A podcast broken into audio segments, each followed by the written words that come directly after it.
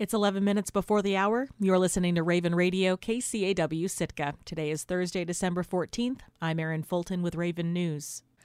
Tuesday was stormy in southeast Alaska with a flood watch and high winds. Another storm is expected today, but forecasters say it's not supposed to be as severe.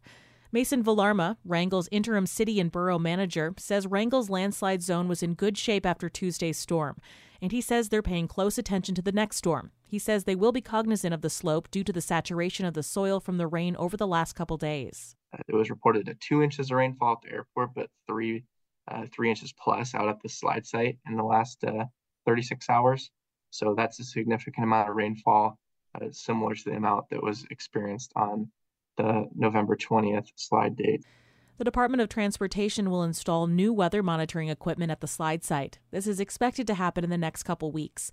It includes a weather station that will measure the rain and wind. Depending on their monitoring, Villarma says the city will post the road access schedule at the end of Wednesday. Villarma says a 72 inch culvert will be installed this weekend to help with debris flow. Sam Dapcevich is with the State Department of Transportation, which is doing the work. He says the road will be down to one lane for the installation. During Tuesday evening's assembly meeting, Villarma talked about the beginning stages of an online landslide advisory system.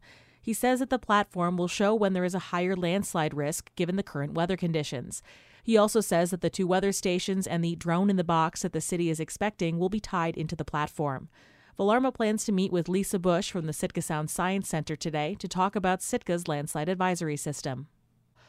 Thursday marks the end of an era in Sitka. Dr. Tom Jacobson, who's been practicing dentistry for over five decades, will be hanging up his picks and retractors. But you can forget the lazy boy. This record holding masters swimmer and long distance hiker is hitting the trail. KCAW's Robert Woolsey reports.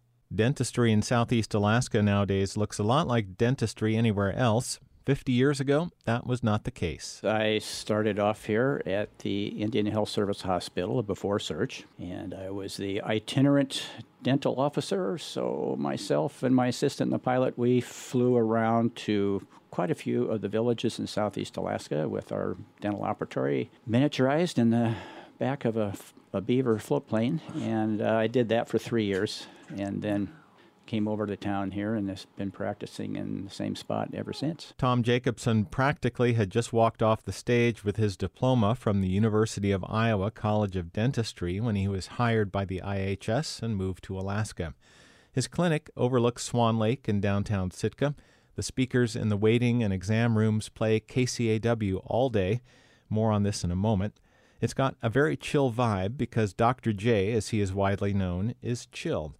Chances are he swam 2,000 yards this morning before the rest of Sitka was even awake. It's a habit he's had for decades. My uh, daughters decided to join the swim team, and that was going to be their sport. So, of course, I had to get up early and take them to the pool. And I swam in high school, not very well, I might add. Uh, but uh, I thought, well, this swimming isn't bad. So I started swimming then. I thought, well, I'm up early anyway, might as well. And I continue that today. Well, I just swam this morning. Jacobson has been a record holder in the backstroke in his age division in Alaska's Masters Swimming. He's a beast in the other strokes too, except the butterfly.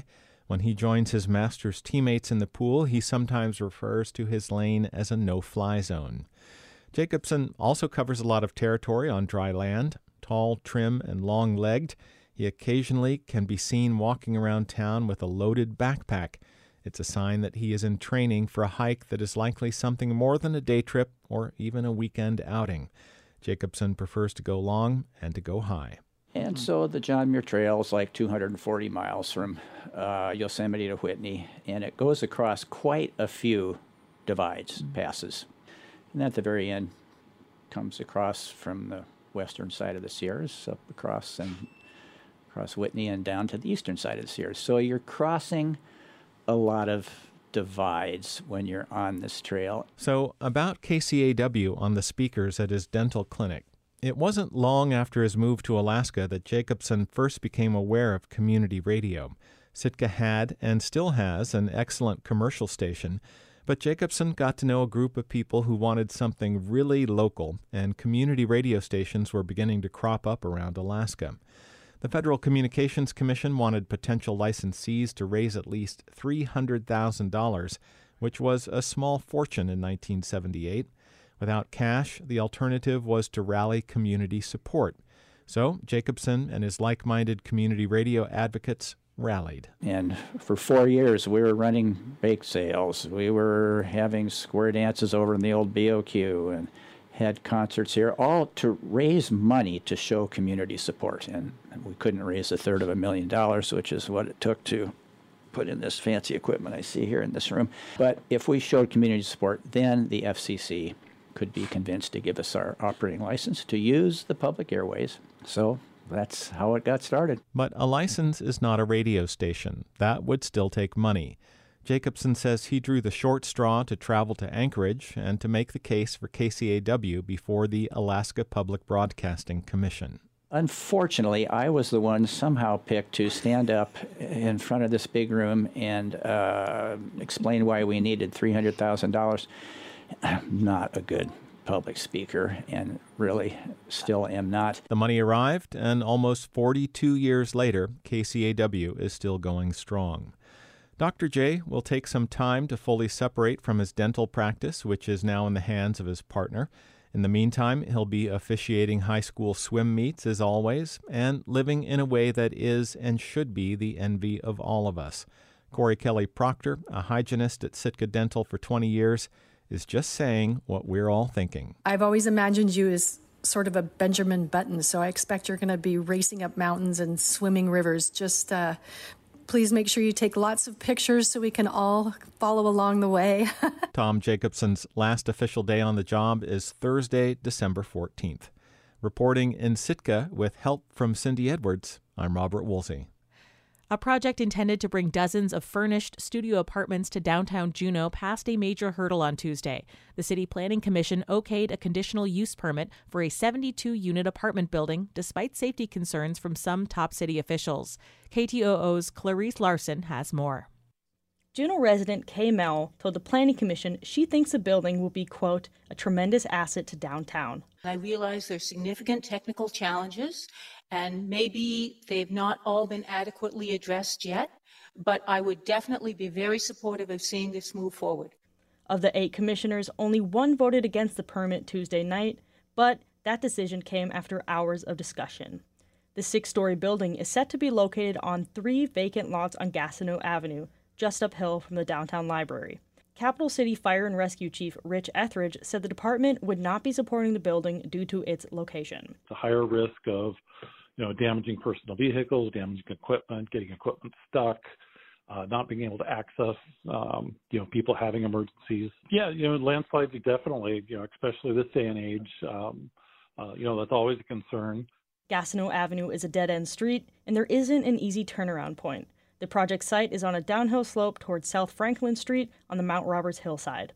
It's a short walk away from where a landslide damaged homes and displaced residents last fall. Etheridge shared a memo outlining several public safety concerns, pointing to vehicle congestion, difficulty parking, natural hazards, and the lack of easy access. He said increasing the number of units in the area would only make those problems worse. City staff also recommended the commission deny the permit, citing similar concerns. The applicant from the private development group, Steve Sankson, said much of the building will be used for workforce housing.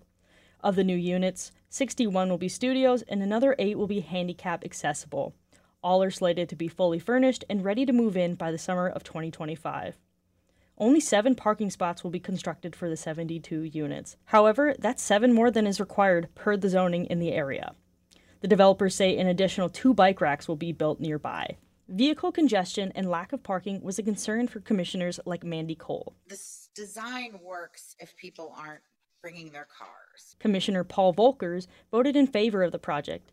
He says it should be celebrated for what it means for downtown housing. At the end of the day, we all understand that um, we've all been working in some fashion to increase housing downtown for years and years, and I think that this is historically been a successful site for housing. The project was granted $700,000 in a pre development loan from the city's Affordable Housing Fund in October 2022. It will still be required to go through a building permitting process before construction can begin. Fire code requires a second emergency access point. Jill Maclean, the city's director of community development, said she is unsure about what that would be. In Juneau, I'm Clarice Larson.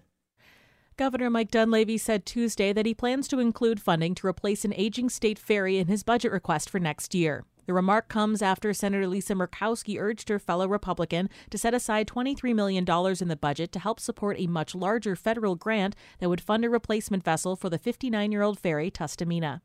In a recent interview with the Anchorage Daily News, Murkowski said the state ferry system had been allowed to go into a quote death spiral due to a lack of funding for service and maintenance. In recent years, the ferry system has weathered breakdowns, cut back port calls, and struggled to hire crew. But at a news conference ahead of his annual holiday open house in Juneau, Dunleavy pushed back. We don't believe it's going into a death spiral. As a matter of fact, the last few years we've put a lot of money into it, we restructured it. We believe it's on a track to become an excellent transportation system for the state of Alaska. So the funding would unlock nearly $100 million in federal money from 2021's bipartisan infrastructure law. The replacement for the Tustumena is expected to serve south central and western Alaska as the state ferry system's first hybrid diesel electric vessel. By law, the governor's budget is due to lawmakers by Friday. Dunleavy says he expects to release it today. The budget provides a starting point for state lawmakers who refine the spending plan during the legislative session, which begins January 16th. I'm Erin Fulton, and this has been Raven News.